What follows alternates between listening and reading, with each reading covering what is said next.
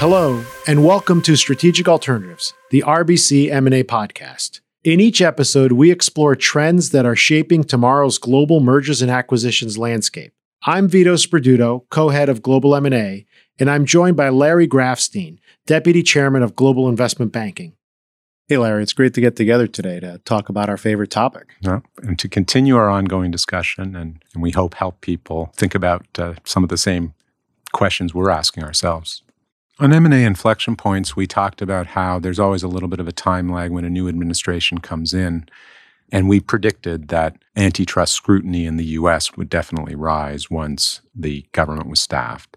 One of the things that we're watching closely is how the different regulatory agencies, the FTC or the DOJ, are evaluating transactions.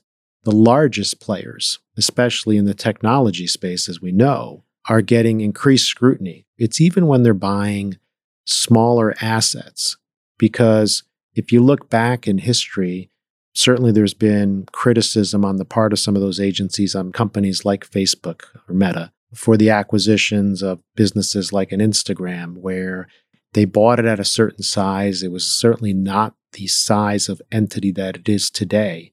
And now they're looking at it as such a large control stake and they're trying to figure out how to manage that. And so it'll be interesting to see how the current administration takes on these policies and, and how they apply them. And in a similar fashion, as they consider regulating transactions from overseas through CFIUS, through the Committee for Foreign Investment in the United States, as an example, the way that we regulate transactions into the US is certainly going to impact how US companies are considered overseas. And we're seeing many more jurisdictions come into play as we go through the transaction approval process. One of the things we've counseled our clients are, I would say, two very basic points. One, take the estimate that we would normally make in terms of the timeline from announcement to closing and extend it because we're seeing that that has become the norm not just in the US, but in other geographies. And then, two, the transactions that are going to be a concern, that are going to receive incremental scrutiny, we kind of know what those transactions are. There is certainly a cottage industry of professionals and experts that are pretty well placed to assist clients in, in evaluating those risks. And, you know, look, I, I would love for those individuals to be right all the time, but I think it is a bit unpredictable. And at the end of the day, I still think good strategic transactions get done. And it's just a matter of making sure that you've planned properly. So, I mean, so those are some of the things we're seeing right now. It was about a year ago that the Biden administration came out with its whole of government review of antitrust type of, of transactions, trying to, you know, not necessarily eliminate M&A, but use different approaches to assessing it. And so I separate the antitrust environment really into two broad categories at this moment. One of them is the big tech players, and they are looking at their own sort of general concern about antitrust legislation from Congress, as well as antitrust enforcement from the FTC, the DOJ, and, and others. And I think the what's interesting is they continue to to do transactions. So you see Microsoft Activision is one example. Meta, Amazon, they've all bought companies recently.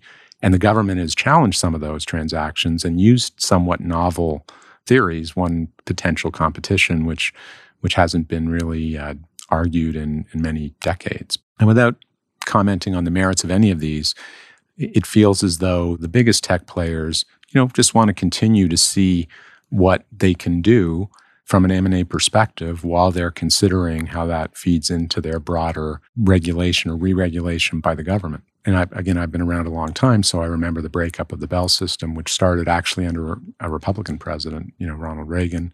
And so there's always the concern on the big tech side of proactive legislation to break them up or court supervision. So they have to take that into account. Other companies don't. But those companies, though, still have to be cognizant of the risks of antitrust. And we talk to boards all the time, and maybe less so to private equity buyers, but certainly to public company boards. The most important thing, almost always, is certainty of closure. If we knew that a deal was going to happen, Would we take 5% less of another bidder who had a big antitrust issue? I think most boards advised by most law firms and most leading investment banks would take the discount for certainty. And certainty is important. Why? Because if you don't have a deal that gets closed, your company's in limbo between signing and closing. There's effects on your employees, there's effects on the current operations of the company. And you've already said, you know, my destiny is better served by a deal than it is alone. And that doesn't mean companies can't rebound from that. And one of the great examples is T-Mobile, which AT&T was not allowed to buy, and then they hired John Legere, and they did a great job rebuilding the company. But it was it was very fragile at the time. And anytime you, you really don't want to go through a deal being shot down if you can avoid it. And so that creates a bit of deterrence on the margin. And that's the regulators are well aware of that, and they're trying to create that sense of deterrence. You know, as we think about it by sectors, Larry, volumes year to date are off over 40% in the US, over 30% globally. What's interesting is when you break it down by sectors, given some of those very large mega deals, the Microsoft acquisition, the, the Broadcom acquisition, the technology sector is actually up over 20% year over year. And it's other sectors that are down more than those numbers I mentioned. And like you said, they're trying to figure out how do I push the envelope a little? How do I expand into some key sectors especially the way that they look at the future. And I would say in the technology sector, especially some of the largest players, they are probably more adept and are more skilled at a forward look because their plans and sort of the advancement of technology, where they're going to be in five, ten years plus, are certainly built out to a great extent. And they're always trying to test what's coming next. I'm not even going to get into talking about a virtual world, just given that, you know, I'm just trying to get my arms around that. But I do think it's going to be very interesting to watch. The other piece is, I mean, those large deals get the headlines, but those companies are making so many acquisitions throughout the year on a regular basis to augment certain technology or product gaps. Or what we call acqui-hires, where you're acquiring a company who's got a good staff of software engineers the whole ecosystem of Silicon Valley is really set up for that. And that's particularly the case when the IPO market is so weak and where private valuations have come down. So, if we try to synthesize what's going on for a private successful company, number one, valuations in the venture market have come down significantly, which is normal because the overall valuations have come down. But that means it's harder to raise money or more, much more expensive to raise money, especially as venture capitalists get a little bit more conservative. And it also means the IPO option may not be as readily available or as predictably available by the time you think you might need money in the next year or so. And so that leads you to really consider M&A and we've had many situations over the years where there's dual tracks and you think about an IPO and you think about selling a company simultaneously but one of the tracks is not particularly credible as we sit here, you know, in the fall of 2022, just because the equity markets are not really receptive and certainly not at valuation levels that people saw in the recent past. So that means that larger companies in Silicon Valley are the logical ways for private companies to themselves monetize their investments or take their own business to the next level as part of a bigger entity. And that's exactly what the government is laser focused on. So I think the tech numbers you referenced are driven by those two giant deals, but the underlying sort of need for companies in Silicon Valley to, you know, either potentially sell themselves or raise money at less attractive valuations privately means that there will be an incentive for them to sell themselves at fair prices to strategics and that that will lead to a lot of scrutiny in Washington. I do think one of the interesting things we've had to deal with in this period of volatility as valuations in the public markets have fluctuated and in a lot of cases come down. When we're talking to clients who are considering acquisitions of private companies, it's been very interesting to have the dialogue around how do you think about valuing those private assets? And there is still currently a dislocation and I've heard a lot of good examples. One of our colleagues talked about it in terms of the real estate market and You know, everybody's like, well, you know, back in March, prices were at these all time highs, and why am I not getting that price for my house? Well, the reality is there's a lag in the valuations. I think the buyers need to take a look at those assets and figure out how does it fit strategically? What happens if I don't get this asset and someone else does? And then is there an opportunity to get a comparable asset at a different value? And these are all questions we're dealing with real time. I know you and I talked about one client that I'm having this exact dialogue with right now. And they are struggling because the valuations in the public markets are off 20%, 30%. And they're looking at an asset that is coming along at a time when it's a fairly unique asset. And we you know rarely try to use that word, but it is. So the question is, how does that make sense? And the reality is the economics of doing it based on the fact that the buyer here is a very well capitalized company. They have tons of cash on the balance sheet. They can easily pay with that. They're sitting there with a credit rating where many banks, much like ourselves, would certainly finance that at a very attractive rate, even relative to historicals. And then they were trying to make a decision. And so ultimately, it's a does it fit strategically? What happens if you don't make that acquisition today? Is your business or where you plan to be in the coming years going to be hampered? And, you know, look, I, I think you need to be flexible in terms of how you consider this.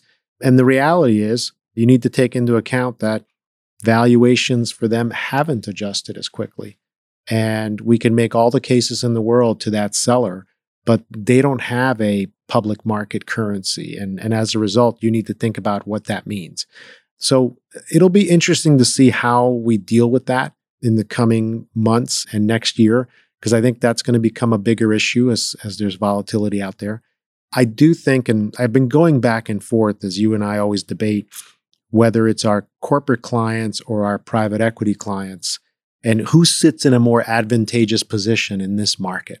And there's different thoughts there. I would say, you know, look, our our private equity clients are more often doing transactions, and so they're always in a position where they're they have the latest and greatest art in terms of how to do things. They're thinking fairly ahead, you know, and there's generally leading indicators on a lot of topics.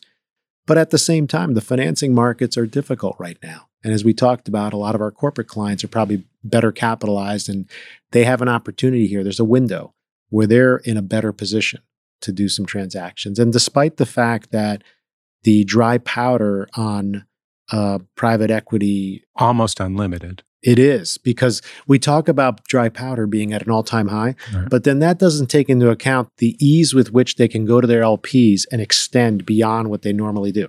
And the other thing, I've, I've talked to a number of clients on this topic when they ask me, well, what are the private equity firms doing? And at the beginning of the COVID environment in 2020, we saw a lot of private pipes into public companies. Though not necessarily as many as we expected. Yeah, I, th- I, think there was an early trend, and I think there was companies that really needed some. Maybe it wasn't rescue financing, but they were right. trying to solidify their balance sheets. There was also at the start of all that, everybody extended revolvers, everybody drew down revolvers. To be honest, just to make sure, because they were concerned, they didn't know where this was going, and as I mentioned earlier, they didn't know if the financial system, the banking system, was going to be healthy. When it became apparent that it was fine I think they were in a good position. Those deals happen, but they pretty quickly got back to their sort of bread and butter, the typical transactions. They just started finding opportunities for LBOs. They were set, uh, looking at the portfolios of their peers and seeing where there are there companies that make sense to acquire. They were looking at selling to each other. Yes, and we saw a spike in, in sort of fund to fund transactions between different private equity firms. We also saw an incredible amount of corporate divestitures. And as I mentioned earlier, that's actually picked up as corporates have increased their review of their internal portfolios in this period, especially in 20 and 21, when things were a little quieter for them.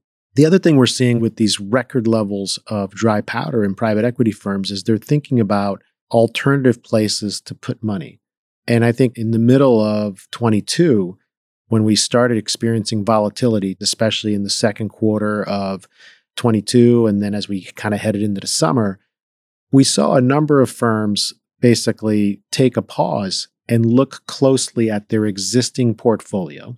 Maybe there were opportunities where they were seeing the trading levels of debt on their companies trading at levels that they just knew were inaccurate. And they took advantage of those anomalies and went out and bought in outstanding debt. And they bought it at discounts. They know it's going to get paid at maturity. It's an incredibly attractive piece. And it's also an asset they know well. But now they're starting to look around and say, okay, when is this going to open up? When can I get back to traditional LBOs? You're certainly seeing some of the players out there, if there's an asset they're incredibly interested in, if they're able to put together a financing package or maybe say, look, I will backstop this transaction with my funds from an equity perspective. And then once I have the deal locked up, I'll go out there and source the debt financing for the transaction. And then also, you know, look, we've seen a huge pool of capital pop up from the direct lenders that is unprecedented and only growing day by day. And many of these private equity firms have also set up funds that are doing that as well. And, and what I mean there is that in terms of doing LBO, they, at the time that they're signing the transaction, they already have the specific debt structure lined up from lenders that are going to mainly hold those funds versus from a bank like an RBC, where we would give them a commitment and then place it sometime between sign and close, where the terms are still a bit to be determined. And that's a complement to the syndicated finance markets, particularly during tough periods like this. And regulated banks like ourselves have limits to what the amount of risk that we're willing and able to take. So that has definitely been an interesting phenomenon. But back to Washington and private equity, because you would think that if you increased corporate market share enforcement of antitrust, that that would actually, on the margin, give an advantage to a private equity buyer. Because a private equity buyer, usually it's a financial standalone vehicle and they're buying a company in an industry they may not be in. Many of our private equity clients have domain specializations now, so they may be buying multiple companies within a domain, but they don't always compete against each other directly. And even, even when they're buying them, they don't approach the level of, of antitrust market share thresholds that all large companies do. So, does that mean that private equity should be the preferred buyer right now, to your question? But in Washington, there's an awareness of this, there's an awareness of dry powder. And as much as they are suspicious of corporate concentration. At the same time, they certainly don't want to see private equity necessarily buying up even more of the economy at robust levels at a time when that could lead to job losses or it could lead to sort of political questions about the influence of private capital. The administration is trying to constrain private equity in a way that perhaps previous administrations have not. It's just part of the general desire to, again, take a whole of government approach, which means evaluating deals not just on the basis of market share.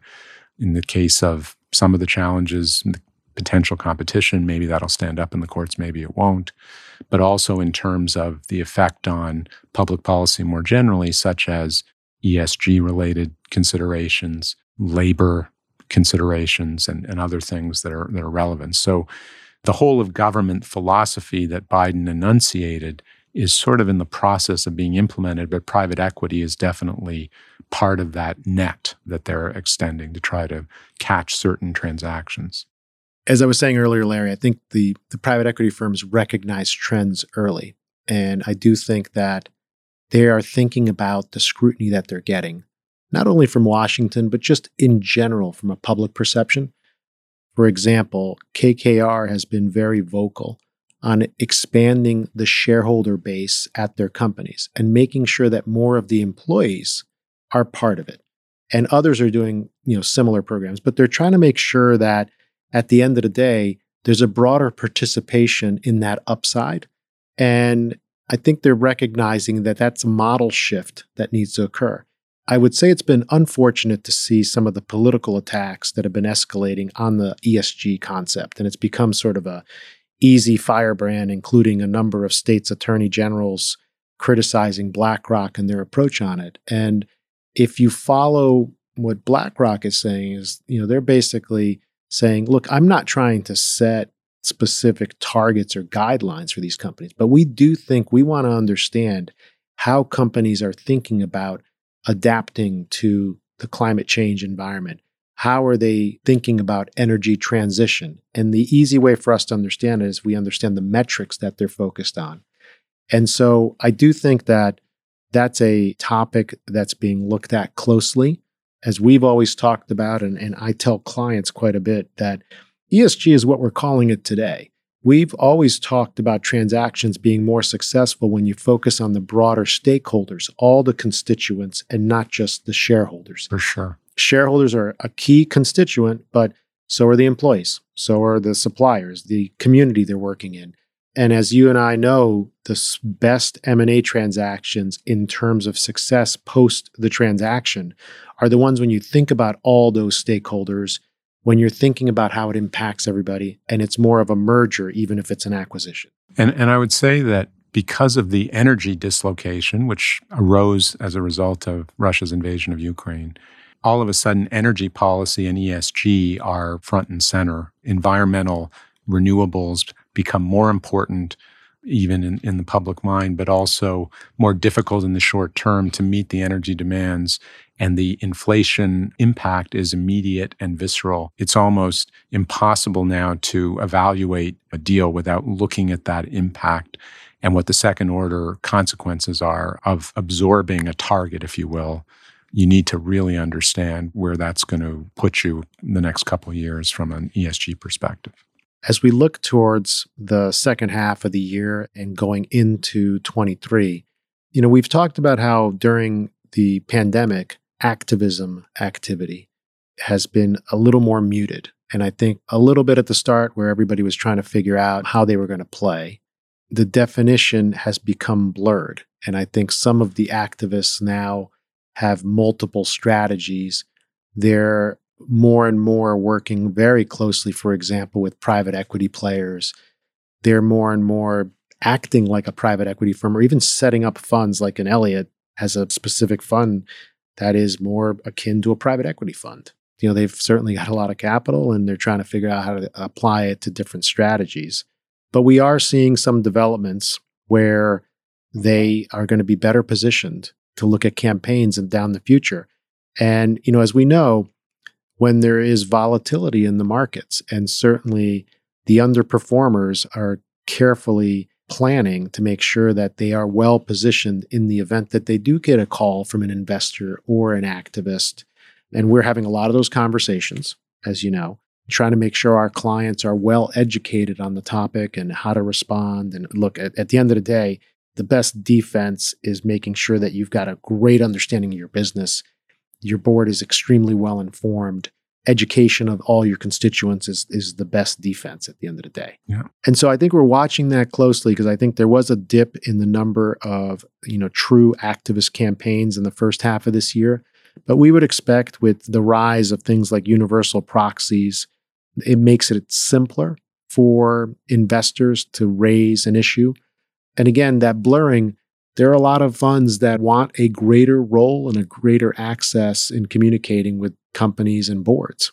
And activism is back. The pressure on the buy side is intense because when the overall equity indices are down in any given year, which they are, there's a concern. You know, you're losing clients' money and or underperforming the indices. And so that puts tremendous pressure on just the rank and file buy side universe which includes uh, many, many large and, and influential institutions that we wouldn't classically call activists, but who have objectives that are very aligned with the objectives of the activists, namely get the stock price up. So it's a very good discussion to have with companies to prepare for this. And companies have become more sophisticated because activism has been ubiquitous after the slowdown. I mean, there was a slowdown uh, post COVID and into the first part of this year, but I think you and I would say there's no question that that activism, particularly as we look forward to the next proxy season, annual meeting season tends to be in the spring. The nomination deadlines tend to be in, you know, around Valentine's Day or, or thereabouts. And so we can see this over the next year or two with the universal proxy rules being a real factor. And also, in a way, it's now an organic part of the market. It used to be something that was somewhat exotic people were always used to shareholders expressing their views, and people were used to hostile bids. But activism over the past decade has become much more embedded and established in the market, and it doesn't feel like like that's going to change. And so, definitely an ongoing topic yeah. of interest and conversation. And then also, obviously, the capital allocation topic. You know, you should use the ample cash you have on the balance sheet for stock buybacks. And as we know, given that the cash on corporate balance sheets is at or near an all-time high right now, you know, we certainly are seeing that happen quite a bit. And and I think it's been a, a preferred route to get board representation in a lot of cases. And so we've seen that play out. But more often than not, I think what we're seeing is that they're going in and looking for a more detailed dialogue, a longer hold period, which is pretty interesting to see. And they've already had all those conversations and they are certainly using it to their advantage. But again, it's, it's just an environment where that constituency, those shareholders, they, they're not looking to be passive. They want to be part of the conversation. And I think the companies that are dealing with this well are the ones that have a good articulated strategy. They are constantly reflecting how they're doing relative to that strategy. And we always say it's good corporate hygiene to think like an activist and evaluate yourself as if you were an activist on the outside looking in. Correct. I'll be watching that quite closely as we go into the remainder of 22 and, and into early 23. Vito, always a pleasure chatting. Thank you, Larry. This was great. You've been listening to Strategic Alternatives, the RBC M&A podcast. Join us for more analysis about what's moving the M&A market in our next episode. Until then, thank you for joining us, and if there are any topics we've discussed that you'd like more information on, please contact us directly or visit our website at www.rbccm.com. This content is based on information available at the time it was recorded and is for informational purposes only. It is not an offer to buy or sell or a solicitation, and no recommendations are implied. It is outside the scope of this communication to consider whether it is suitable for you and your financial objectives. For disclosures, please visit www.rbccm.com/disclosure.